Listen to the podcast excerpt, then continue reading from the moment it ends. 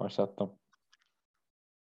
Merhabalar. Yıllar, aylar sonra ilk defa Hakan abi kayıttayız. Biz de yeni yeni dönüyoruz. Birkaç haftadır, birkaç aydır biz de dinleniyorduk. Hakan abi bugün e, Hulk Hogan'ı konuşacağız. Profesyonel için çok fazla tartışılan ve bir o kadar büyük bir star tarihine bakarsak. Hakan abi nasılsın iyi misin? Sen de aynen sonra ilk defa konuşuyoruz. İyiyim Salih. Teşekkürler. Sen de iyisindir umarım. Yani inşallah biz de iyiyiz. E, Dedim hep böyle çok e, çok spesifik konulara giriyorduk. Biraz daha böyle geniş anlatacak bol şey olan yani bir oturuşta Hogan'ın tüm biyografisini yap, yapmamız mümkün değil. E, daha böyle ilginç olan konular belki az duyulmuş şeylere e, değinebiliriz diye düşündüm. Evet yani Hogan kariyerini anlatma şeyse böyle 4-5 partta falan anlatılabilecek bir durum. Her yere adım atmış, her yerde bağlantısı olan bir isim. Yani WWF'den başlasak önceki kariyerine saygısızlık olur. Oraya WWF'e baksak WWE biraz şey değişiklik olur. O yüzden çok bakmak farklı bir şey ve yani neredeyse 60 yaşına kadar hatta şu anda bile para kazandıran bir isim yani. İki, iki sene önce Raw Evet halen WrestleMania'da sunucu falan olarak. Yani mesela iki sene halen... önce Raw'a çıkmıştı Ric Flair ile birlikte. O 500 bin kişi kanal değiştirmişti. Ric Flair'le aynı anda segment izlemek için bu Saudi Arabiya, Suudi Arabistan'daki takım maçı için ya orada saçma maçları vardı. İkisi de takım kaptanıydı falan. Ee, evet tabii yani daha sonra değineceğiz. Hani hem WWF hem de zaman zaman WWF ile WWE ile rekabet içerisinde olan firmalara da gidiyor. Yani sırf WCW değil daha sonra bir TNA'yı canlandırma çabası. Aslında ona TNA'yı canlandırma demek de yanlış olur. Ona değiniriz de TNA iyi bir zamandayken gelip de işleri aslında tersine çeviriyorlar. İşler daha kötüye gidiyor. Yani, o, mesela 2005'te 2005'te 20 senelik kontrat yapıyor WWF'de. İşte işte Shawn Michaels'la maçları oluyor. Shawn Michaels'la birbirine giriyorlar falan. Yani sonra evet, ayrılıyor yani birkaç senede çok değişik bir kariyer sahip. Yani Hogan'a baktığımızda aslında orijinal bir karakter değil kendisine bakıldığında yani. Hep hep bir yerlerden şey yapması, öğrenmesi, kendine plak katması oluşturduğu bir karakter sahip Hogan. Evet yani benim röportajlardan dinlediğim kadarıyla en çok etkilendiği isim Superstar Billy Graham oluyor. Özellikle o brother brother diye konuşan zaten Superstar Billy Graham. İşte saçının e, sarı olması, o şey e, sakalının otur olması vesaire. Karakter olarak biraz şeye de yani e, Superstar daha sonra tabii bakarsan şey de etkileniyor. E, Scott Steiner'ın WCW zamanları bilirsin Scott Steiner da Superstar Billy Graham'e biraz e, karakter olarak e, benzeyen bir ya, ya, ya, yapı içerisinde olan bir güreşçi ama şöyle bir e, bir giriş yapabiliriz belki. Şey bariz ortada hani e, Hogan'la birlikte WWF bir e, büyük bir sükse yakalıyor ve belki güreşin bugünkü halini alması hani Vince McMahon'ın çabasıyla birlikte Hogan'ın da bu çaba içerisinde çok başarılı bir rol oynaması. Yani bu çok iyi bir ikili oluşturdu. Çünkü e, hani genç arkadaşlar o eskileri ne kadar iyi bilmiyorum da bir bölgesel bir güreş var. Ve Vince McMahon ilk defa ya ben anlamam bölgesel bölgesel ben giderim ulusal her yerde şovumu yaparım diye güreşin bir o centilmenlik anlaşmasını bir şekilde bozan bir yapı getirdi. Bunu yaparken de e, AWA başta olmak üzere Hogan'da getirdiği yer. Şimdi ona birazdan gireceğiz. En iyi güreşçileri getirdi çünkü bir vizyon koydu ortaya. Ancak bir diğer yandan da eskilerde güreş dünyasına girmek ve başarılı olmak ve para kazanmak bayağı sabır gerektiren bir işti. Yani pay your dues diye bir laf vardır. Yani e, uzun süre yani e, hakkını vermek zorundasın. Bu gerekirse aç karna çalışma, e, uzun uzun yollara gitme vesaire. Hogan da aslında bu yoldan geçmiş bir isimdir. Birden böyle böyle güreş hadi ben güreşe gireyim deyip e, boyum var, posum var, e, sarı saçlarım var deyip birdenbire sükseyi bulan bir isim değil. Hatta birkaç defa yok bu işte para yok ben para kazanamayacağım deyip e, güreşi bırakıp sonra tekrar geri gelen bir isim aslında. Evet yani 78'de başlıyor güreşe. Ee, ve bayağı alt, alt kartlarda başlıyor sanırım. İşte, e, işte bayağı bir teritori güreşi aslında o zamanki güreşlerin benzer hali. Ee, ve evet. birkaç sene içerisinde patlıyor aslında. Hogan Hogan nereye gitse bence patlar diye düşünüyorum o karakteriyle ve popülerliğiyle. Şimdi geçen gün şeye bakıyordum. Tabii şimdi e, izleyince çok e, e, bayağı dandik bir maç gibi geliyor e, izlediğimde. Onun e, ilk e, böyle bir ciddi bir başarıyı hani bulduğu o 70'lerin sonunda falan hani World Wrestling Federation'a geliyor. Yani bugünün WWE'sine geliyor ama şimdi orada başta Vince McMahon Jr. yok. Henüz e, şirket babasının elinde. Onun için o hani yayılma falan yapmış ama o zamana gittiğinizde Andre the Giant'la maçları var örneğin. Andre o zaman iyi adam rolünde, Hogan kötü adam rolünde, menajeri Freddie Blassie. Andre çok daha mobil bir durumda, çok daha, o da yanılmıyorsam şey, Shea Stadium Japonya'daydı değil mi? Sen onu daha iyi bilirsin benden. E, SHEA şeklinde yazılıyor. Orada ünlü bir e, şeyleri var, ma- maçları var.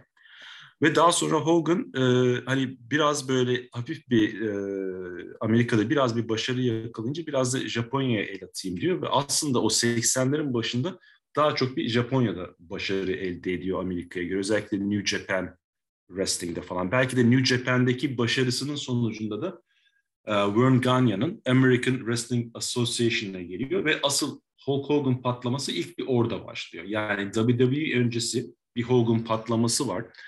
E, Gagne'nin zaten o zaman kadroya baktığınızda ve biraz öncesinde ve biraz sonrasındaki adamlara baktığınızda AWA kadrosuna ya diyeceksin bu e, tamamen WWF kadrosu. Şimdi Iron Sheik oradan geçiyor. Spikerlerine kadar Mean Gene Okerlund, Bobby Ventura. E, Jesse Ventura, e, daha sonra e, Kurt Hennig, Mr. Perfect, Scott Hall, The Rockers, Nasty Boys. Yani bir sürü adam bu daha sonra WWE'den tanıdığı AW'den Jobber yapıyor o güreşleri yani şirketlerinde TV jobber yapıyor. Para evet para yani yani. yani şeyden bahsederken hani e, şirketler arası geçişler e, hani hep WCW'nun zamanında WWF'ten aldıklarına falan e, değiniriz. Ama bence en önemlisi bu WWF'in AWA'den kaçırdıkları. Çünkü bunun sonucunda Hulkamania patlıyor. Hulkamania ile röportajı yapan daha sonra WCW'da da özdeşleştirdiğimiz Mean Gene Okerlund WWF'in belki en önemli, belki dünyanın en e, dünya tarihinin en önemli menajerlerinden biri Bobby Heenan'ın oradan geçmiş olması. Yani o simasal isimler, e, isimler hep AWA'den gelme ve Ganya'nın uzun bir süre e, zaten şey nefreti de e, buradan doğuyor. Şimdi burada enteresan bir şey, hani bunu ben daha önceki senelerde bilmiyordum. Şimdi orada bildiğimiz hikaye biraz bariz. Bu asıl Hulkamania dediğimiz şey AWA'de çıkıyor. Yani adı zaten orada Hulk Hogan. Bu biraz daha eskiye gidiyor adının alması. Ve röportajlarına baktığında Hulkamania kelimesini kullanıyor. O tişörtünün yırtma olayı var. Onlar AWA'deyken yapılan şeyler.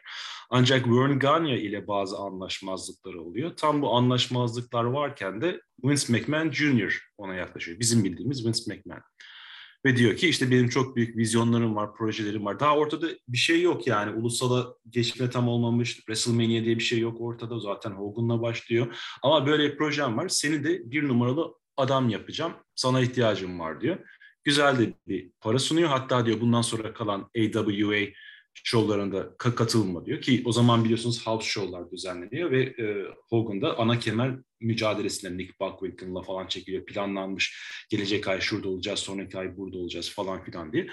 Hogan'ın biraz böyle çekip gitmesi e, Gagne ile olan bazı anlaşmazlıkları var. Çoğu insan bunun kemer üzerine işte kemeri ona vermediği için olduğunu düşünüyor ama benim tahminim Hogan arada bir şeye gidiyor, Japonya'ya gidiyor ve Japonya'dayken Gagne Hulk Hogan tişörtleri falan bastırıp satıyor ve buna hiçbir kuruş vermiyor.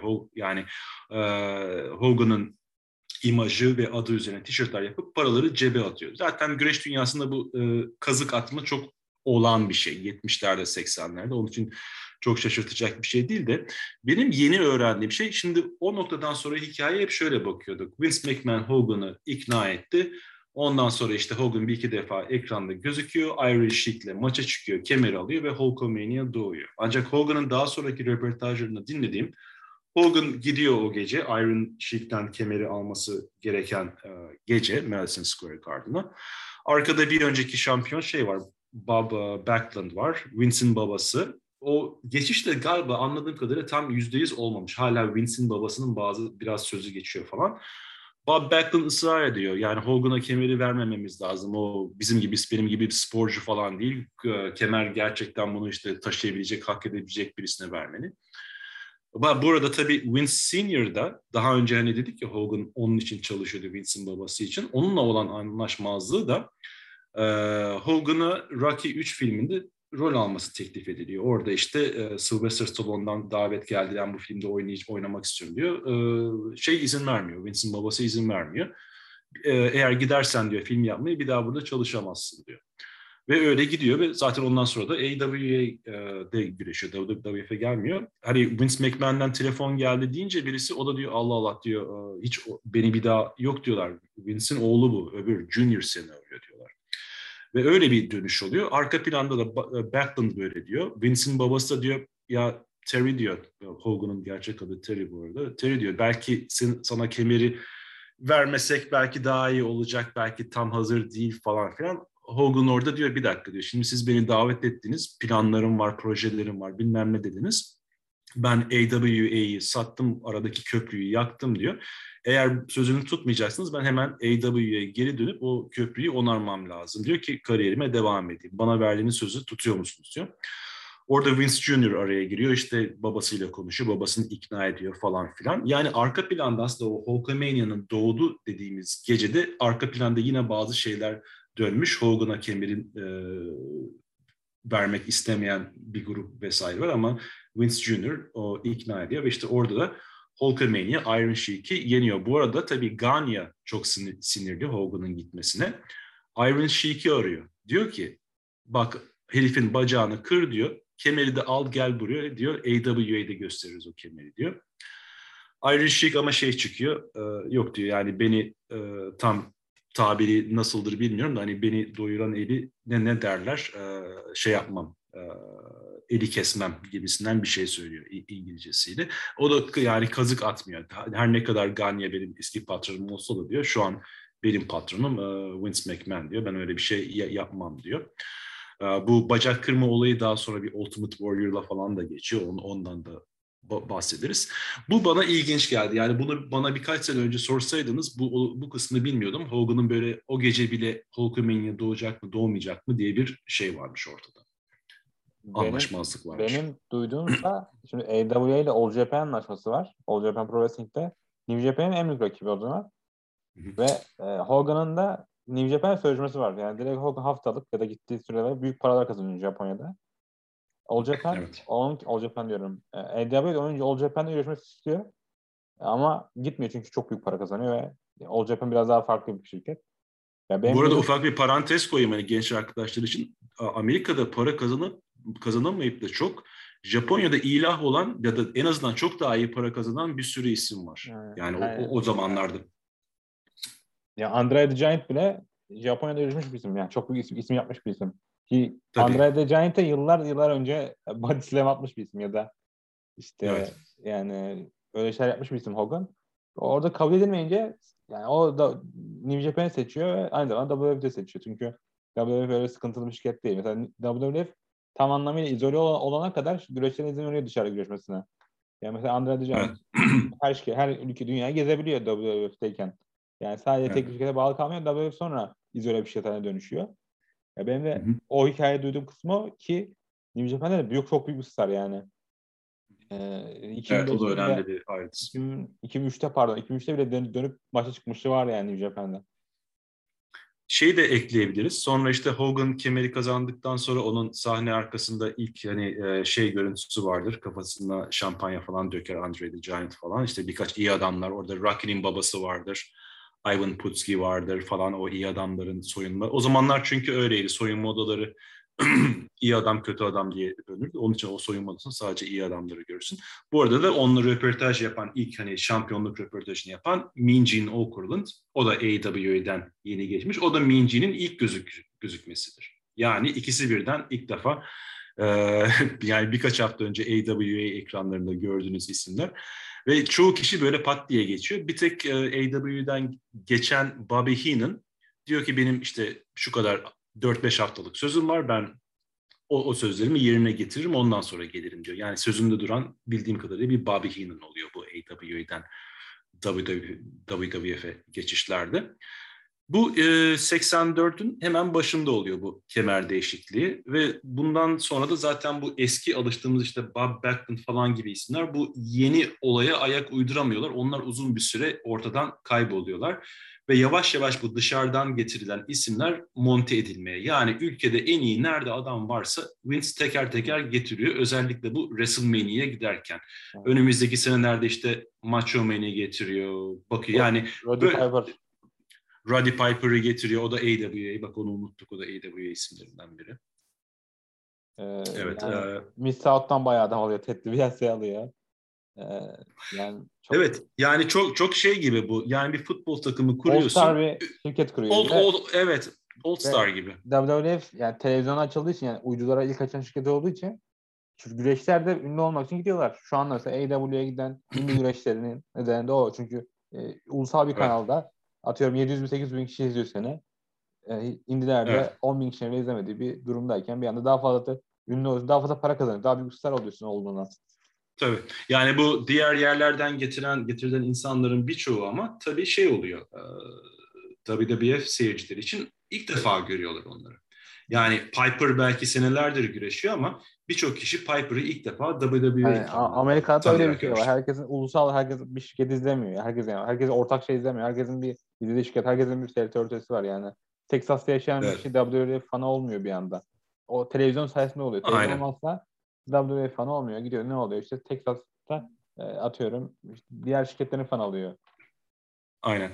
Bundan sonraki en önemli gelişme Hogan kemeri aldıktan sonra eee, müzikle birlikte güreşi bir entegre etme çabası. O zaman müzik kanalı, şimdi artık gençler çok izlemiyordur ama e, benim gençliğimde bile vardı. MTV diye bir kanal var. 84'te yanılmıyorsam baş. Yani daha ilk yeni başladığında Vince McMahon diyor güreşi nasıl böyle popüler kültürle birleştirebiliriz?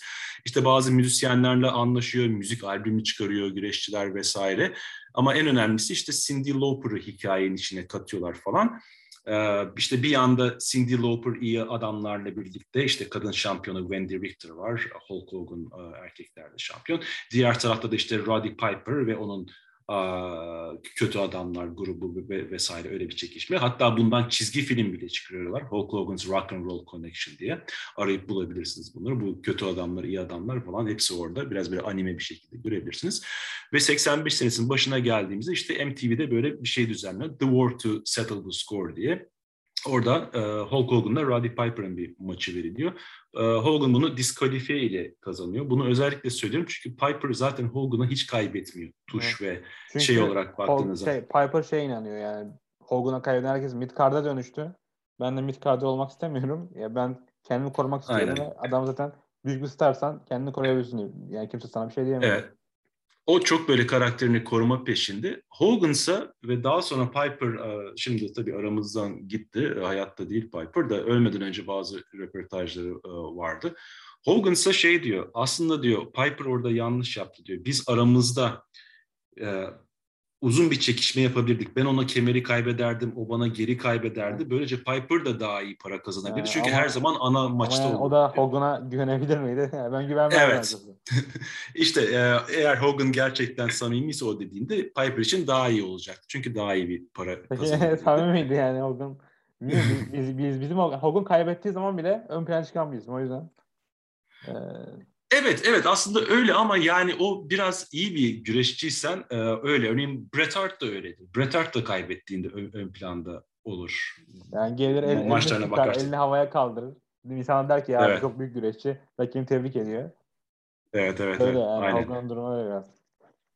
Ve bundan işte bu MTV olayından birkaç hafta sonra da artık zaten ilk WrestleMania'ya geliyoruz. Orada zaten bütün bu popüler kültürü katma olayı yani e, katılanlara baktığınızda işte e, gecenin ana maçında özel hakem olarak e, efsanevi e, boksçu Muhammed Ali var.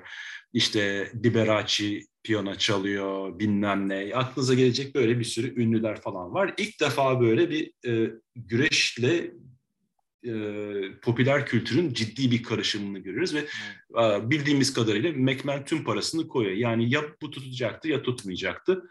Tutmasaydı iflas edecekti, devam etmeyecekti. Bu olay tutuyor ve devam ediyor. Şimdi gecenin ana maçında da Hogan'la Mr. T e, popüler kültür dedik ya Mr. T zaten çok ünlü. Rocky 3 filminden tut işte daha sonra A takımı dizisi oluyor bilmem ne. E, bayağı bir 10 sene o popülerliğini devam ettiriyor oldu Rocky 3'ten sonra. Mr. T ile takım oluyor. Piper'la Orndorff'a karşı gecenin ana, ana maçında. Burada da Mr. T olayı şu bakımdan önemli. Mr. T bildiğiniz gibi yani bir çok bir güreş şeyi falan yok. Böyle bir e, eğitimi falan yok. Ve adam bayağı bir şey oluyor, bayağı bir panik oluyor ve Hogan'ın anlattığı doğruysa tabii, o yine o kısmını tırnak için alalım. E, T, e, WrestleMania'dan birkaç gün önce ortadan kayboluyor ve bayağı bir endişeye giriyorlar. Acaba Elif gelmeyecek mi, katılmayacak mı şova, e, panik oldu falan diyorlar. Neyse Hogan daha sonra anlattığına kadar onu buluyor, ikna ediyor her şeyin iyi geçeceğini falan. O işin bir yönü. Bir de Piper'la Mr. T arasında ciddi bir nefret var. Piper özellikle böyle güreş ringinin hani bunun hakkını vermeyip de girip böyle Mr. T gibi güreşen isimlere karşı bir antipatisi var. Zaten bu WrestleMania 2'de iki isim arasında bir boks maçının yapılmasına falan kadar gidiyor. Piper'ın da böyle bir şeyleri vardır. Güreş dünyasından gel, yani o hakkını vermeyip de ringe çıkanlara bayağı bir antipatisi var bir isim. Şeyde mesela programlarda bile Piper'a güreş sahteleri diye adama ve tehdit ettiğini falan hatırlıyorum ben. Videolarda. Evet. E, Sonra bundan sonraki en önemli gelişmede bir iki ay sonra Saturday Night Main Event diye bir şey program başlatılıyor. Bu zaman için çok önemli bir şey çünkü ilk defa NBC gibi oldukça böyle herkesin televizyonda olan böyle bir kanalda ve en popüler slotlardan birinde bir show düzenleniyor. Bir NBC ile bir anlaşma yapıyor WWF. Ve bu anlaşmaya göre şimdi Amerika'da Saturday Night Live diye bir komedi şeyi vardır. Canlı sunulur işte o. Ee, haftalık bir programdır. Hala devam ediyor mu bilmiyorum da bayağı böyle ta 70'lerden beri devam ediyordu uzun bir süredir. E, muhtemelen Saturday devam ediyor. Saturday Night Live mı? Komedi. Evet. Yani. O devam ediyor ama işte şey gibi işte Rav gibi. E, eskisi gibi evet eskisi gibi popüler değil ama o zamanlar çok popüler ve böyle milyonlarca kişinin televizyon açıp izlediği bir şeydi. O slotlardan birini yani atıyorum 2-3 ayda bir o gece Saturday Night Live yerine şey olacak. E, Saturday Night Main Event olacak. Yani herkesin bir an Night Live'ı beklerken aa bir güreş şey çıktı neyse bir bakalım falan. Bunun getirdiği güzellik yavaş yavaş e, WWF sunumlarda bir kalite kazanıyor. Çünkü oraya şimdi sadece kendi çabalarıyla o zaman kendi kameramanı, kendi işte prodüksiyonu falan varken birdenbire NBC giriyor. Diyor ki şunu böyle yapalım, bunu böyle yapalım. Ona ilaveten maç kaliteleri de çok daha iyi. Eskiden ekranda böyle kolay kolay göremediğimiz güzel maçlar ortaya çıkmaya başlıyor. Yani ana maçlar diyeceğimiz ilkinde işte Bob Orton'la karşılaşıyor. İkincisinde Nikolay Volkov'la karşılaşıyor o Hulk Hogan. Üçüncüsünde Hogan'la Andre takım olup King Kong Bundy ve King uh, John Studd gibi. Şunlar bunlar çok böyle aşırı üst seviye maç gibi gelmese bile e, o zamanki haftalık programlara baktığınızda ki bu Raw'dan da önce bir 10, 10 sene öncesinden falan bahsediyoruz neredeyse. Cumartesileri falan salı akşamları böyle garip saatlerde yarım saat yani aslında belki bir saat ama o kadar reklam gidiyordu ki toplam gidiyordu ve maçların hepsi squash maçtı. Ve maçtan da çok ekranın solunda ya da sağında ufak bir ekran çıkar. Orada birisi promo keserdi. Her şey bir sonraki house show'a adam çekmek içindi. Örneğin orada bir squash maç var. Atıyorum Hogan çıkar işte bu hafta sonu şeyle karşılaşacağım. Memphis'te e, şeyle karşılaşacağım. Herkesi bekliyorum falan bilmem ne falan. Çünkü para o zaman house show'dan geliyordu. Ortada bir WrestleMania var. Daha pay-per-view diye bir kavram yok. Zaten ilk WrestleMania pay-per-view tanımına da tam uymuyor. Ee, işte yavaş yavaş e, böyle bir house show'dan çıkmış ama house show uzun bir süre güreş dünyasının ve WWE'nin ana geliri oldu. Hatta e, aynı anda birkaç yerde house show yapma şeyi vardı. New York'a evet. gidiyorsunuz diyelim. Bir, bir New York'un bir oluyor, aynen. D seviyesi o D seviyesi oluyor. 91'e kadar falan tutuyorlar ve diğer şirketler de öyle mesela yerel kanallarda bir saati yayın yapıyor şirketler. O maçlarını Tüm amaçları evet. house show bile satmak yani. Sadece o. Tabii. Örneğin zaten bir sonraki house show'a bile gittiğiniz house show'da bilet satma ortamını oluşturuyorlardı. Atıyorum benim gittiğim bir taneden ya da işte ekrandan gördüm tam hatırlamıyorum. Örneğin Hogan'la Hardy Race galiba maç yapıyordu. Tam bir sonuca bağlanmıyor. Hogan geliyor promo kesiyor. Yok bu arkadaş bu iş bitmedi. Gelecek ay bunu burada çözeceğiz falan diyor. Hazır seni bir sonraki house show'a gelme mentalitesine zaten sokmaya başlıyorlardı. Yani zaten uzun bir plan var o, şimdi biraz geriye bakınca ya diyoruz ya bu house show'larda zaten kemerin el değişmeyeceği belli çünkü adamlar uzun vadeli plan yapmışlar zaten ama her seferinde acaba kemer el değiştirecek mi, şu ne olacak, bu ne olacak o, o mantıkla izleyip gidiyorduk. Yani ne olacağını görmek istiyorlar. Bir de kültür haline gelmiş bir şey Amerika'da house show yani ailenle gitmen, Bravo ben de tam onu düşünüyordum. Yani bu bir beyzbol maçı izler, hokey maçı izler falan gibi aileyle birlikte yapacaksın. Ya ben çocuk olarak gittiğimde 10-11 yaşında çocuk olarak gidiyordum. Hani bazen babamla gittim ama o çok sevmiyordu. Beni bırakıyordu ben kendi başıma gidiyordum. O dışarıda bekliyordu ya da almaya geliyordu. Ya ev hanımları oluyordu, annesiyle gelen çocuklar oluyordu, babasıyla gelen çocuklar oluyordu. Böyle kendi başına gelen gençler oluyordu. Her yaştan insanı bulabileceğiniz bir ortamda. Yani house show mesela bazı güreşler kadın seyircileri çekiyorlar. Bazı güreşler çocukları çekiyorlar. House show kültürü şu anda bile Japonya bile house show kültürü yaşıyor. Televizyonlar daha geri planda ama Amerika'da televizyonlar olmasa mesela WWE ya da, ya da AEW bu kadar ön planda olmazlardı diye düşünüyorum. Evet. Hatta ben yavaş yavaş biraz orada anlamaya başladım. Örneğin bir e, gittiğim house show'da e, böyle 30'larında falan ev hanımı ta, havasında olan bayanların yanına düşmüştüm. Bakıyorum böyle kötü adamları falan da alkışlıyorlar. Onun deyine tezahür. Ya ben dedim bunlar kötü adam ama falan dedim. Onlar da olsun ya çok yakışıklı falan dediler. Bazıları sırf o adamı yakışıklı bulduğu için gidiyordu. Özellikle şeye baktığında Texas'ta World Class Championship Wrestling ve One, One Erics'e baktığında adamlar e, koca şirketi belki oğullarının yakışıklılığıyla sürdürdüler uzun yani, süre yani. Japonya'da yani Tanahashi mesela 2009'da ya da 2008'de o adam üst seviye çıktığında genç kızlar sayesinde falan şirketi böyle indirittiğini falan öyle geyiği dönüyor. Böyle bir şey yani evet. bir güreşçi starsa ve yeni insanları izletiyorsa kendisine e, o şirketin içinde devamlı profesyonel için yeni fanlara ihtiyacı var. Yani bizim gibi evet. 40 senedir izleyenlere ihtiyacı yok. O yüzden Aynen. Yani orada WWF'in yaptığı şey çok büyük bir iş yani şu ana bakıldığında. Evet e, ve zor zor da bir şey yani dedin ya A, A şovu, B şovu bir, bir grup güreşçinin oraya gidiyor. Şimdi bu internet mi internet yok düşünsene her bir o adamların gidenlerin uçak biletini ayarlıyorsun ya da nereye gideceğini o işleri planlayan kişinin işi de baya zor o baya zor bir iş yani. O, o güreşler mesela o, o isimler mesela, mesela WWE'den WCW'ye geçebiliyor mesela. Çünkü ne? O şirketin e, yapılarından bir tanesi ve şey de var mesela güreşler hep diyorlar ki ya biz eskiden bu kadar e, skripte kalmazdık. Biz hep bir anlı yapardık. Ama o zaman da senede 250 gün birlikte güreştikleri için de artık skripte gerek ihtiyaçları bile kalmıyor artık. Otomatik olarak güreşiyorlardı. Öyle Aynen. zamanlarda. Yani o, ve o zamanlardaki güreşler biraz da steroide e, önem verdiği için de çok erken emekli olmak zorunda kaldılar. Vücutlar çok erken çöktü. Aynen. Ee, şimdi Hulk Hogan'ın bu olaya kattığı hani öncekine göre ne ne değişti onu çok bir net şekilde görüyoruz ki neden bu house show olayları da çünkü full satıyor. Ne zaman Hogan varsa bütün arenalar neredeyse full satıyor. Zaten güreşçilerin röportajını anlıyoruz ki Hogan geldikten sonra diyorlar o geceki programa bakardık. Benim adım var mı? Bir ona bakardım diyor programda.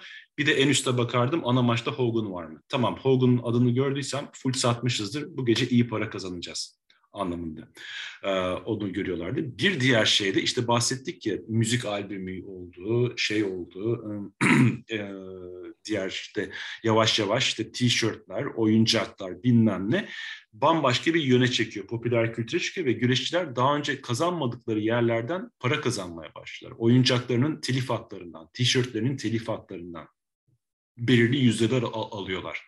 Ki bu öyle bir e, büyüye büyüye büyüye gidiyor. Hani Hogan belki en büyük. Ondan sonra yani Jim Ross'un bir röportajdan diyorum. En büyük gördüğün diyor 3 e, aylık e, telif hakkı çeki kaçaydı diyor. 1 milyon dolara Stone Cold Steve Austin'a 3 aylık oyuncak ve tişört satışından. Yani. Ki düşünün e, Stone Cold'a düşen pay 1 milyonsa oradan gelir ne kadar? Çünkü güreşe daha çok daha ufak bir az, payı veriliyor.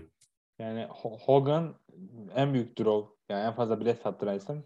Austin en fazla ürün sattıran isim herhalde Amerikan güreş tarihinde.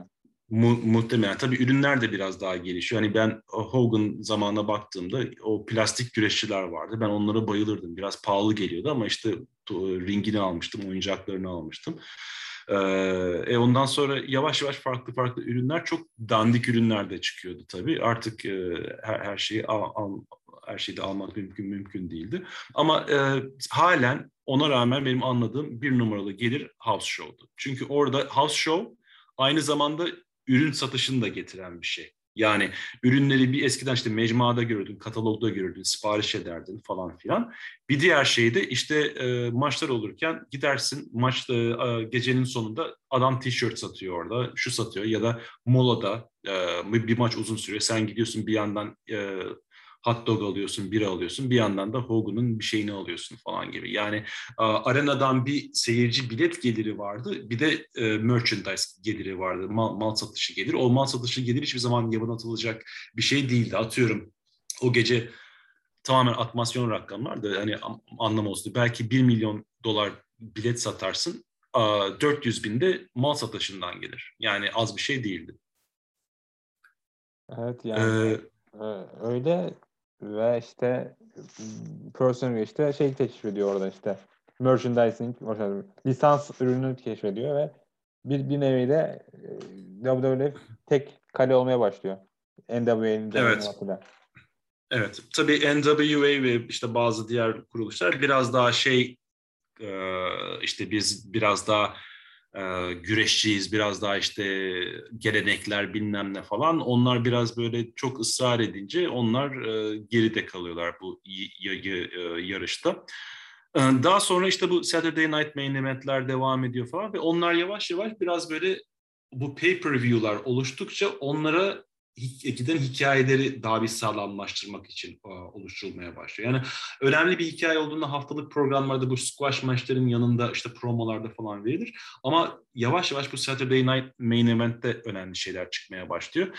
Yavaş yavaş gidiyoruz işte WrestleMania 2 yapılıyor. Orada King Kong Bundy yeni gelen bir önceki sene WrestleMania'da zaten o da bir Special Delivery Jones'a 9 saniyede falan yenerek böyle bir rekor kırdığı söyleniyor. İşte Hogan'ın kemerine ciddi bir rakip olarak gösteriliyor. Hogan bu maçın da üstesinden çıkıyor. Ancak WrestleMania 2 e, biraz başarısız bir deneme oluyor. Çünkü üç ayrı şehirden birden yapmaya çalışıyorlar. E, bir e, bir şehirde maçlar olurken diğer iki şehir bunu işte uydudan, ekrandan izliyor falan. Onun için biraz böyle e, arena ortamı şey oluyor. Bazılarının ana maçı çok iyi olmuyor falan. E, WrestleMania 2 zaten onu bir daha tekrarladıklarını hatırlamıyorum ben böyle iki ayrı yerden ya da üç ayrı yerden. O başarısız bir deneme oluyor. E, daha sonra e, hani kimlerle önemli çekişmeleri var. İşte Bundy ile bir çekişmesi oluyor. Paul Ondorf, e, Ondorf'la bir çekişmesi oluyor. Orada da yanılmıyorsam yine 87 senesinin başında Saturday Night Main Event olması lazım. E, neden söylüyorum? Çünkü daha sonraki hikayeden hatırlayabilirsiniz. Ondorf ile kafes maçı var. İkisi birden dışarı iniyorlar. Hangisi daha önce indi falan filan. Kıl payı Hogan indi. Daha sonra hatırlamıyorsam, yanlış hatırlamıyorsam bu işte Undertaker'la Batista arasında yapılmıştı. Birkaç defa böyle tekrarlanan bir hikaye oldu. Kafesten ilk kim çıktı olayı. Derken zaten büyük WrestleMania 3 hikayesine geliyoruz. İşte onunla çok hızlı üzerinden geçeyim. Ee, aslında hani başında söyledim Hogan'la Andre zamanında karşılaşmışları e, var. Ee, bu noktaya geldiğimizde ama bu sanki ilk defa karşılaşacakmışlar gibi. İşte Andre daha sonra birçok defa body slam edilmiş ama sanki hiç edilmemiş gibi ilk defa lanse ediyor. Andre hiç yenilmemiş hayatında falan filan ki Hogan'a böyle çok ciddi bir rakip olarak gösterilsin. Buradaki tek şanssızlık Andre'nin o eski formunda olmaması, vücudunun çok büyük bir e, acılar içinde olması. Hatta WrestleMania 3'teki maçta sırtını böyle bir koruyucu bir şey konması, back brace dediğimiz. Keşke diyorum bu Andre biraz daha fiziksel olarak iyi bir durumda olsaydı ki ki e, WWE ondan sonra iyice zorladı. Yani WrestleMania 4'e kadar götürdü. işte Survivor Series yaptı bilmem ne yaptı. Andre birkaç WrestleMania daha çıktı. Artık iyice gitmiş durumda ama WrestleMania 3'te bile iyi değildi. Ve hatta Andre'nin maça çıkmadan 10, 10 şişe şarap içtiği falan söyleniyor. Artık o maçı kaybedeceği için mi yoksa acı içinde olduğu için mi bilemiyorum ama işte bu Andre'nin bir kötü adama dönüşü. Onun da hikayesi bu haftalık Piper Spit programında işte Andre'ye bir e, kupa veriyorlar 15 sindir yenilmediği için. Hogan'a da 3,5 senedir e, kemeri kaybetmediği için çünkü bu noktaya geldiğimizde 3,5 senedir kemer e, Hogan'da. 3 e, sene birkaç ay diyelim. Ee, tabii Hogan'ın kupası biraz daha büyük olunca Andre'nin biraz böyle suratı asılıyor falan. Sonra Andre e, konuşacakken Hogan yine böyle e, girip promo kesiyor işte sanki böyle Andre'yi konuşturmuyor. Andre biraz sinirlenip çekip gidiyor. Hogan bozuntuya vermiyor işte o falan derken bir sonraki hafta Andre Bobby Heenan'la geliyor yanında ve kemere e, WrestleMania'da onunla maç yapacağını söylüyor falan filan. Böyle uzun süre bir Hogan Andre e, hikayesi oluyor. Bunun sonucunda ilk bir Survivor Series de çıkı, çıkarılıyor 87 sonunda. İşte burada Hogan'ın takımı, Andre takımı ve bu da yani diyorlar ki Hogan ve Andre çekişmesi o kadar büyük bir çekişmeydi ki yani e, Pontiac Silverdome'da işte 90 küsür bin, 93 e, bin e, kişinin olduğunu söyler. Bazıları bu rakamın biraz şişirildiğini söylüyor, onu biliyoruz falan. Ama yine nereden baksan 80 bin üzerinde bir kişi bu Hogan Andre maçını izliyor. Daha sonra Survivor Series'i yapıyorlar ve daha sonra da Saturday Night's Main Event değil de Cuma günü yapıldığı için The Main Event 88'in başında Hogan'la Andre bu maçı yaptığında 33 milyon kişi ekranların başına geçiyor. Hogan'la Andre maçının revanşını izlemek için. Bu hala bugüne kadar kırılmamış ve bundan sonra herhangi bir güreş maçı için kırılacak, kırılması imkansız, bir güreş şovu için kırılması imkansız bir e, maç gibi görüyorum ben. Öyle yani o zamanlar işte Andre artık insanlar Andre'nin işte güreşin yaşadığını söylüyor. Andre'nin çok büyük bir salak sonları yaşadığı biliniyor. Hogan için devamlı yeni rakipler yaratıyor. Yani işte şirketin yapmaya çalıştığı şey Hogan'ı beslemek. Çünkü Hogan para kazandırıyor ve Hogan'a iyi rakip yaratamazlarsa Hogan ne yaparsa yapsın e, çok başarılı olamayacaktır. O yüzden işte mid card'lar mesela üst seviye çıkarıyor da e, diğer Bunu, bundan se- Bundan seneler sonrasının John Cena'sına çok benzerdir o taktik. John Cena da o kemeri uzun süre tuttuğunda sürekli ona yeni böyle rakipler makipler çıkarırlar. Ya tabii bu güreşin ger- kuralı yani. Evet. Bir star yaratacaksan ona rakip de yaratmak zorundasın. Yoksa çünkü bir şirkette bir star iş yapamaz. Yani bir şirkete tek bir star bir yerlere taşıyamaz. Evet. Birden fazla star Bu, Bunun da yanında hani acaba bu kişi bu sefer yenecek mi? Yani öyle bir biraz bir duygu olmalı. Yani Hogan'ın maçlarına baktığında Hogan bu e, süreyi, bu üç buçuk seneyi bu şekilde başarılı götürmesinin nedeni de bence her zaman ya acaba bu sefer kemeri kaybedecek. Çünkü işte gerçekten bu canavarları yaratıyorlar. İşte King Kong Bundy'yi çıkarıyorlar. Paul Orndorff'la çekişiyor, Piper'la çekişiyor vesaire. Bir, işte onun dışında bir sürü adamla çekişiyor. Hogan'ın ring içinde baktığında o rolü gerçekten iyi yapıyor. İşte bir body slam yiyor, o sırtını tutuyor yerde böyle iki dakika vesaire. Bir bear hug yeniyor, iki defa eli düşüyor. Üçüncü defa eli e, hakem tarafından işte şey olursa kemeri kaybedecek falan. Hogan inandırıyor yani kemeri e, bu e, bu canavarlar güçlü adamlar. Bun, e, belki beni yenebilirler gibi. Hep böyle acaba Hogan koruyabilecek mi diye bir izliyoruz. Yoksa Hogan hani iki dakika girse herkesi squash etse zaten o işin suyu çıktı. Hiç kimse ciddiye almazdı. Kimse izlemezdi. Hogan kemeri kaybetmeyecekti ama her zaman bir kaybedecek mi diye şeyimiz vardı. Ki böyle de işte o Andre ile revanş maçına geliyoruz ve Hogan sonunda burada kemeri kaybediyor. Burada biraz farklı bir deneyişler var. Şimdi bu şeye gelirsek bu e, bunun sonucunda zaten WrestleMania 4'te bir yine bunlar bir turnuvanın içinde bir revanş yapıyorlar. İkisi de diskalifiye oluyor ve turnuvadan eleniyorlar. Ana kimleri alamayacaklar. Kemeri kazanan şey oluyor. Macho Man oluyor. O kısmını biliyoruz. Ancak Macho Man'in bu kemeri götüren yolunu düşünürsek biraz daha geriye gitmemiz lazım. Şimdi NBC sunu, bunu da Honky, Honky Tonk Man'in röportajlarından e, öğrendim. NBC'nin işte başındaki adam şey istiyor işte Macho Man ve Elizabeth ikilisini çok beğeniyor. Diyor ki işte Honky Tonk Man'i e, Macho Man yenecek. İşte e, Macho Man e, şey e, o zaman Intercontinental title Honky Tonk Man'de. Macho Man kazanacak işte Elizabeth'i omzuna alacak, kemerle poz verecekler falan filan. Hadi böyle, böyle yapıyoruz. Oldu da bitti falan. Honky Tonk Man ne hiçbir şey danışılmıyor falan. O diyor hayır ben böyle bir şey kabul etmiyorum diyor. Çünkü benim Vince McMahon'le bir sözüm vardı diyor. Bana sözü vardı diyor. Seni televizyonda hep koruyacağım. Seni televizyonda hep iyi göstereceğim diyordu. Ben kabul etmiyorum bu kemerin e, el değiştirmesini diyor. Ve öyle olunca da e, hani e, Macho Man'e Intercontinental'ı veremiyorlar. Ee, Macho Man'i o zaman yavaş yavaş peki onu ana kemere verip böyle bir hikaye yapabilir miyiz diye. Aslında belki Honky Tonk Man bunu kabul etseydi Macho Man ana kemeri e, şey Intercontinental alacaktı. Şimdi bir kemer iyi adamda olacaktı o zaman. Macho Man çünkü iyi, iyi adam durumda. O zaman ana kemer muhtemelen kötü adama geçecekti. Ted DiBiase'ye geçmesi planlanıyordu. Yani böyle değişti. Ted DiBiase'ye ana kemer geçecekken ne oldu? Macho Man'e ana kemer geçti. Ted DiBiase'nin biraz hakkı yenmiş oldu böyle. Çünkü herkesin o zaman en böyle iyi güreşen, hiçbir zaman ringde e, tembellik etmeyen, her zaman işine zamanda gelen adam olarak gördükleri ve kimsenin e, e, kimsenin e, buna itiraz etmeyeceği bir isim olarak baktığımızda ana kemişin Ted DiBiase vardı. Bu da böyle bir Ted, enstantane. Yani. olsaydı sanırım en fazla birkaç hafta falan tutardı yani. WWF'in çok bir şey Evet ondan sonra Hogan'a mı geçerdi tekrar, oradan mı Macho Man'e geçerdi ama ilk orijinal plan oymuş yani. Ted DiBiase ana kemer alacak, Macho Man de Intercontinental. O olmuyor.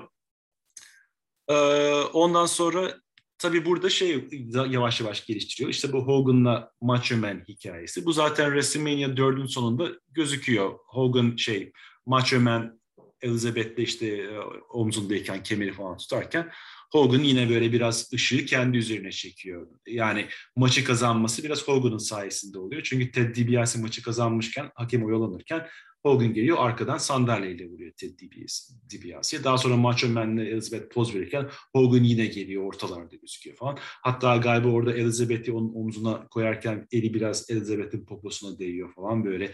E, Macho Man'in o kıskanç şeylerini öne çıkarmak. Bundan sonra bir sene boyunca giden gayet güzel bir Macho Man hikayesi yaratılıyor. Macho Man'in biraz zaten e, şeyleri bilirseniz e, hakkındaki hikayeleri gerçekten e, kıskanç e, biri. Elizabeth'i özellikle böyle e, çok böyle şey e, örneğin ar- arka planda soyunma odasında odaya kilitleyip aranaya şey maça çıkan hani kendi şey olmadığı zaman e, Elizabeth'in gözükmeyeceği bir yerde olduğu zaman e, ve bu ta işte şeye kadar gidiyor. WrestleMania 5'te Mega Powers'ın patladığı bu sefer Macho Man ve e, Hogan'ın e, maç yaptığı ve Hogan'ın ana kemeri geri aldığı bir, bir, bir maç oluyor. E, bu da bizi 89 senesine kadar getiriyor. Şimdi yavaş yavaş dikkat ederseniz 5'e kadar geldik. E, Hogan bir de e, ana maçta, iki de ana maçta Bandi'ye karşı, üçte Andre'ye karşı ana maçta, dörtte ana maçta değil ama ana main eventlerden biri Andre'nin e, rövanşı. Ana maçta olmasa bile en son yine ekranda gözüken isim o Man'le birlikte. Beşte de ana kemer maçında. Bu ta ki 9'a kadar zaten böyle devam edecek. Ya ana maçta ya da ekranda en son gördüğümüz isim olarak. Yani ilk 9 WrestleMania'da Hogan'ın bir şeyi var. Zaten ondan sonra da WCW'ye geçişi var. Ee, bundan sonra hani senin eklemek istediğin bir şey yoksa biraz hızlı geçeyim diyorum. Çünkü Hı. hikayeler biraz şey belli ama burada bir eklemek gereken bir şey varsa e, yavaş yavaş e, Macho Man kemeri kaybettikten sonra iyice bir kötü adam olmaya başlıyor. İşte King Macho Man oluyor bir turnuvayı kazandıktan sonra. Bu senenin sonunda da 89'un sonunda da bir Hogan'la bir film geliştirme projesi var WWE'nin. İşte No Holds Barred diye bir film yapıyorlar e, önerebileceğim bir film değil. Yani dünyanın en kötü filmi değil ama böyle çok büyük bir beklentilerde izlemeyin. İşte orada yine bir güreşçiyi canlandırıyor. Zeus diye bir e, rakibi var. Tiny Lister tarafından oynanan zenci bir aktördür. Başka filmlerde mutlaka görmüşsünüzdür zaten kendisini. Baktılar ki bu Zeus'u hazır biraz böyle bir şeyler öğretmişiz güreşte. Bari onu şeye de gerçek güreş güreşe de katalım. O filmdeki karakteri alıyorlar ve biraz Hogan'la gerçek şeyde çekişmeye başlıyor ki ben benim en saçma bulduğum olaylardan biridir bu. Ee, Hogan'la e, Brutus Beefcake takımı olurlar örneğin. Randy Savage'la Zeus'a karşı da kafes maçları olur, bilmem ne olur. O en gereksiz gördüğüm e, olaylardan bir, bir, bir şey. Derken e, 90'a geliyoruz. Bu arada e, 90'da Hogan e, Rumble'ı kazanıyor. E, bu Hogan'ın kazandığı iki Rumble'dan biri olacak. Hani diyeceksiniz ki burada zaten e, ana kemer Hogan da niye şeyi kazanıyor, Rumble'ı kazanıyor. O biraz Vince McMahon işte Hogan geceyi işte poz vererek bitirsin falan. Hogan'ın işte poz poz vererek görelim ki o zaman Rumble'ın bir şeyi diyor işte Rumble'ı kazanan Mania'da ana maça çıkar falan. Çok böyle anlamı olan bir, bir, bir maç değil. Daha çok prestij için olan bir şey. Ancak bu Rumble'daki en önemli olay da e, ringde bir, biraz böyle iki adam boşalttığında Hogan'la Ultimate Warrior'ın karşı karşıya gelmesi. İkisi de iyi adam, ikisi de babyface. Ve o kadar büyük bir ilgi topluyor ki bu e, seyircilerden ve menajer, bütün menajerler, güreşçisi elenmiş menajerler bile ringin dışında acaba ne olacak diye bunları izliyorlar. Neyse bunlar bir iki e, çarpışıyor falan derken işte Warrior eleniyor. Hogan kazanıyor. Ama bu sonunda bir bizi bir Hogan'la Warrior hikayesine götürüyor. Ve WrestleMania 6'da da ilk defa iki iyi adamın ana kemer için karşılaştığı bir maça tanık oluyoruz. Yani bir WrestleMania ana maçına tanık oluyoruz. E tabi burada yavaş yavaş da artık Hogan'ın bir yorulmuşluğu var. Pilinin bitmek üzere olması var. Biraz da böyle Hollywood'a gidip e, geleceğin Arnold Schwarzenegger'i ben olabilir miyim acaba gibi düşünceleri var Hogan'ın. Artık emekli olabilir mi? Yani bu senelerde bile emekliliği düşünmeye başlamış 90 senesine geldiğimizde. Bayrağı biraz artık birisine verelim gibisinden Vince McMahon'in de böyle bir zaten asıl onun düşüncesi ve Ultimate Warrior'ı buna uygun görüyorlar. Ee, ama zamanla bunun doğru bir seçim olmadığını görüyoruz. Bilmiyorum senin aklında neler kalıyor Ultimate Warrior gelince? Yani Ultimate Warrior gelince aklıma şey kalıyor. İşte Hogan'ın e, kendini hissetmemesi de orada. E, orada yine bir gölge yani, rakibi gölgeye bırakmaya çalışması maç maçta. Maçtan sonra daha doğrusu. Evet. O, e, ve Warrior'ın istedikleri gibi star olarak yani istedikleri başarıyı kalamaması aslında aynısını Savage için de evet. söylüyorlar yani. Savage, Hogan ve hı hı. E, Warrior Hogan feud için de söylüyor. Yani iki güreşinde e, potansiyeline ulaşamadığında feud içerisinde tabii ki ikisi de büyük, büyük güreşler patlama yapmış ama o kadar büyük main event'te başarılı olmadığını söylüyor söyleyen şey arasında. Özellikle izleyenler arasında. Izleyenlerin yani Randy Savage tabii çok yetenekli bir güreşçi, promocu falan ama hakikaten yani adamın bir Hogan belası var. Yani özellikle WCW kariyerine baktığınızda ya kemeri kazandığında Hogan işte kazık yediği için e, bir şey olduğu için Savage kazanıyor ya da Savage işte üç defa falan galiba WCW kemerini kazanıyor. Ertesi gün Hogan'a kaybediyor kemeri. Hep böyle bir şey var. Yani bir gün tutuyor kemeri ve Hogan'a kaybediyor gibisinden. Ama, ama WrestleMania 6'da da işte Warrior yeni şampiyon olmasına rağmen kameralar en son anlarda yine Hogan'ı gösteriyor. Üzgün bir durumda işte falan. Buradaki önemli benim aklıma gelen yine öğrendiğim şeylerden biri e, Hogan aslında burada Vince McMahon'e şunu teklif etmiş. Maçtan sonra ona kemeri falan vereceğim falan ya ama ondan sonra tam ringi çıkacakken bir arkamı döneyim. Yok ya ben bunu kabul edemeyim deyip Warrior'ı bir güzel pataklamaya başlayayım diyor. Ve böylece Hogan'ın bir kötü adamı dönüşü olayını yapalım diyor şeyde. Ama Vince bunu kabul etmiyor. Yani seneler sonra NWA'de işte NWO hikayesinde yaptı. Aslında o çok güzel bir şey olabilir. 90 senesinde Hogan'ın bir kötü adama dönüşü ve belki Ultimate Warrior'da bunun üzerine bir rövanşları falan oluşu olabilirdi. Çünkü Ultimate Warrior kemeri tuttuğunda Hogan'la bir daha çekişmiyor WWE'de. Bundan sonra işte karşısına yeni rakipler çıkıyor uh, Warrior'ın. Yani, yani ee, peki şöyle bir şey var mı? Yani Hogan'ın 88'de 89'da yakaladığı o hat hat demiş. Herkesin e, aldığı reaksiyonu 91'e 97'de kaybettiği söyleniyor. Bunun bir doğruluğu var mı? Yani daha doğru, desteklenmedi yani. Tabii desteklenmedi. Do, doğru ancak e, Warrior'da o boşluğu dolduramıyor. Yani biraz e, güreşten bir şey var. Güreşte bir düşüş var yavaş yavaş. Yani o e, 80'lerin sonundaki evet. şeyde bir düşüş var. Biraz Hogan'dan bir sıkılmışlık olabilir. Ama işte Hogan'ın bir karakter değişikliği e, yapmış olsaydı o sıralarda o tekrar e, ilgi çekebilirdi. Çünkü o zaman ne kadar Hogan'ı tanıyanlar hiçbir zaman onu, onun o eski kötü adam zamanlarını bilmiyorlar. E, değişik bir şey olabilir, daha güzel bir şey olabilir. Yani Warrior kesinlikle o şeyi dolduramıyor. Ne house show'lar bakımından ne pay-per-view'lar bakımından ve birçok şeye bakın o zamanlarda düzenlenen örneğin e, İngiltere'deki şovda mı da hangisini de hatırlamıyorum da e, ana maçta bile çıkmıyor. Ya da şeyde de öyle. Savage'de örneğin Flair ana kemer e, maçları yaptıklarında bu ana maç olmuyor daha sonraki senelere baktığımızda. Hala Hogan ana e, gecenin ana maçında yer alıyor birçok şovda. E, o artık WWE'nin e, havayı yoklayıp öyle bir şey almaları mı ama gerçekten o Hogan'ın o en parlak döneminden sonra bir düşüş var. Ve yavaş yavaş onu biraz daha böyle ikinci planlara e, sokmaya başlıyorlar. Yani ve işte resim... profesyonel üretim bir doğası olan bir şey. Yani bir e, bir product, bir dönem en fazla ya 3 ya da 4 sene, yani maksimum 3 ya da 4 sene sıcak kalabiliyor. Eğer güreşleri evet. doğru değiştiremezseniz, doğru, yerlerini doğru e, kullanamazsınız. Evet.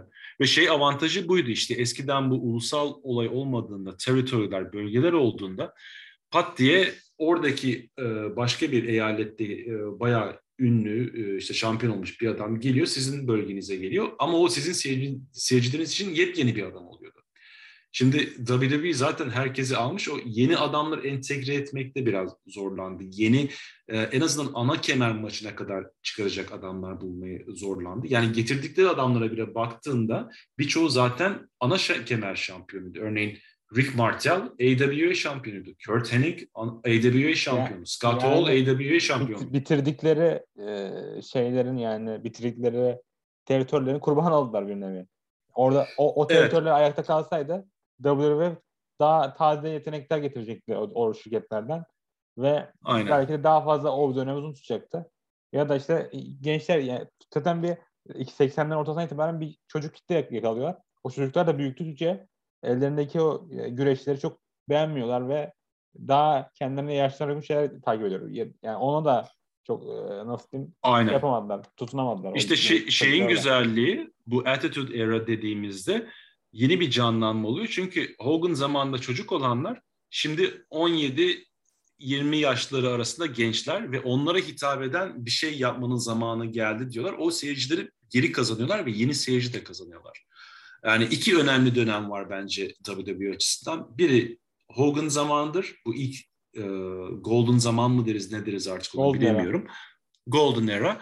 Bir de bu attitude era. Ondan sonra işte farklı şeyler işte attitude era falan hiçbir hiçbiri o eski yani en önemli e, sükseyi yakıldıkları zaman bir bu. Yani Hogan zamanı house show'lar, ratingler falan bakımından Attitude Era'da ratingler yine e, izleyen milyonlarca kişinin olması ve e, merchandise satışları ve yine bir popüler kültüre hafif bir karışma. Örneğin The Hogan'dan sonra The, The Rock o zamanlar var olan o da 98'de The, The Rock'ı herkes biliyordu. Güreş dünyasından bir isim olmasına rağmen.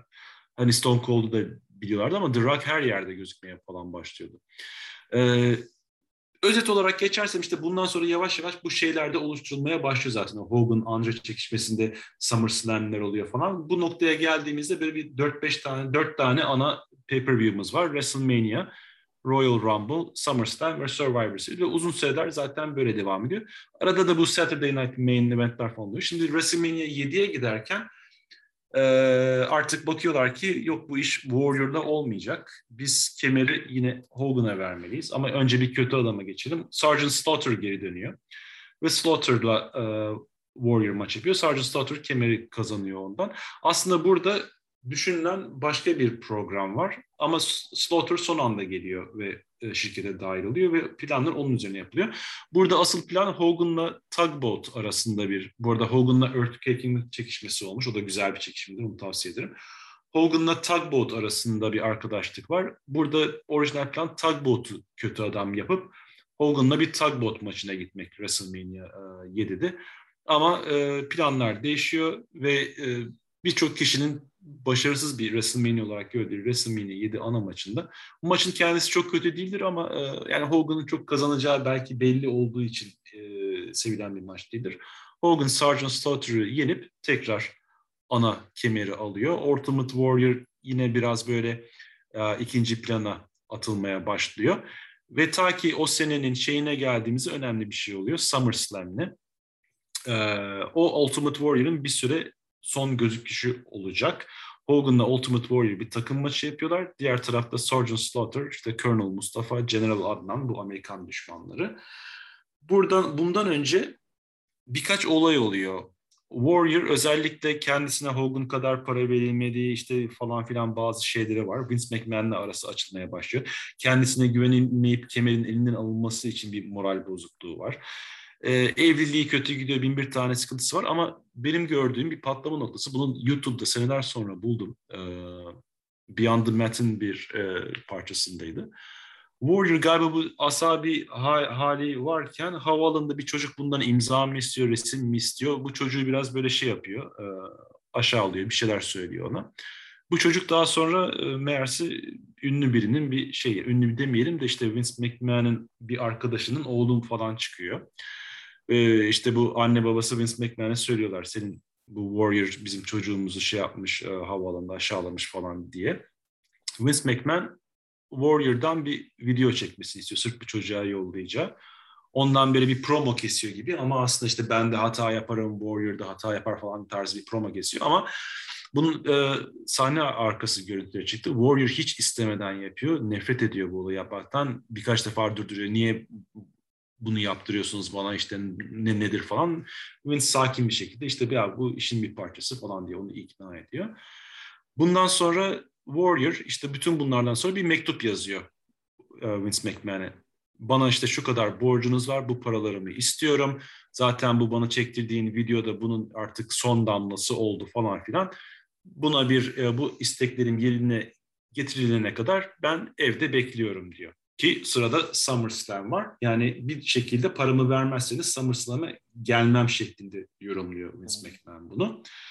Vince McMahon kabul ediyor. Parasını vesaire veriyor. O gece Warrior'la işte e, Hogan bu takım kemer maçını kazasız belasız atlıyorlar ama Warrior maçta şey e, Vince McMahon maçtan önce bunu işte Hogan'la e, Sergeant Slaughter'la falan filan konuşuyor. Böyle böyle bir durum var diyor. Sizce ne yapalım diyor. Hogan diyor ki bacağını kıralım adamın diyor. Bence diyor. Yani ona bir ders vermek lazım diyor. Kimsenin böyle bir yapma hakkı. Ben diyor şeyde oyalayayım diyor. O işte Slaughter ringde Warrior'ı dışarı atalım diyor. O sırada kamer, e, Iron Sheik işte Colonel Mustafa adıyla görüşüyor. Mustafa sen de diyor onun bacağını kır bu sırada diyor. Yani öyle bir ders verelim diyor ona. Yani, Ama o sırada zaten yaşanacak evet. bir şeydi bu 10 sene önce ya da işte 8 sene Evet. Önce. Ee, ama işte o zaman Vince McMahon'ın zaten bir sürü böyle davalar mavalar uğraşıyor. Aman aman diyor bir dava daha almayalım başımıza diyor.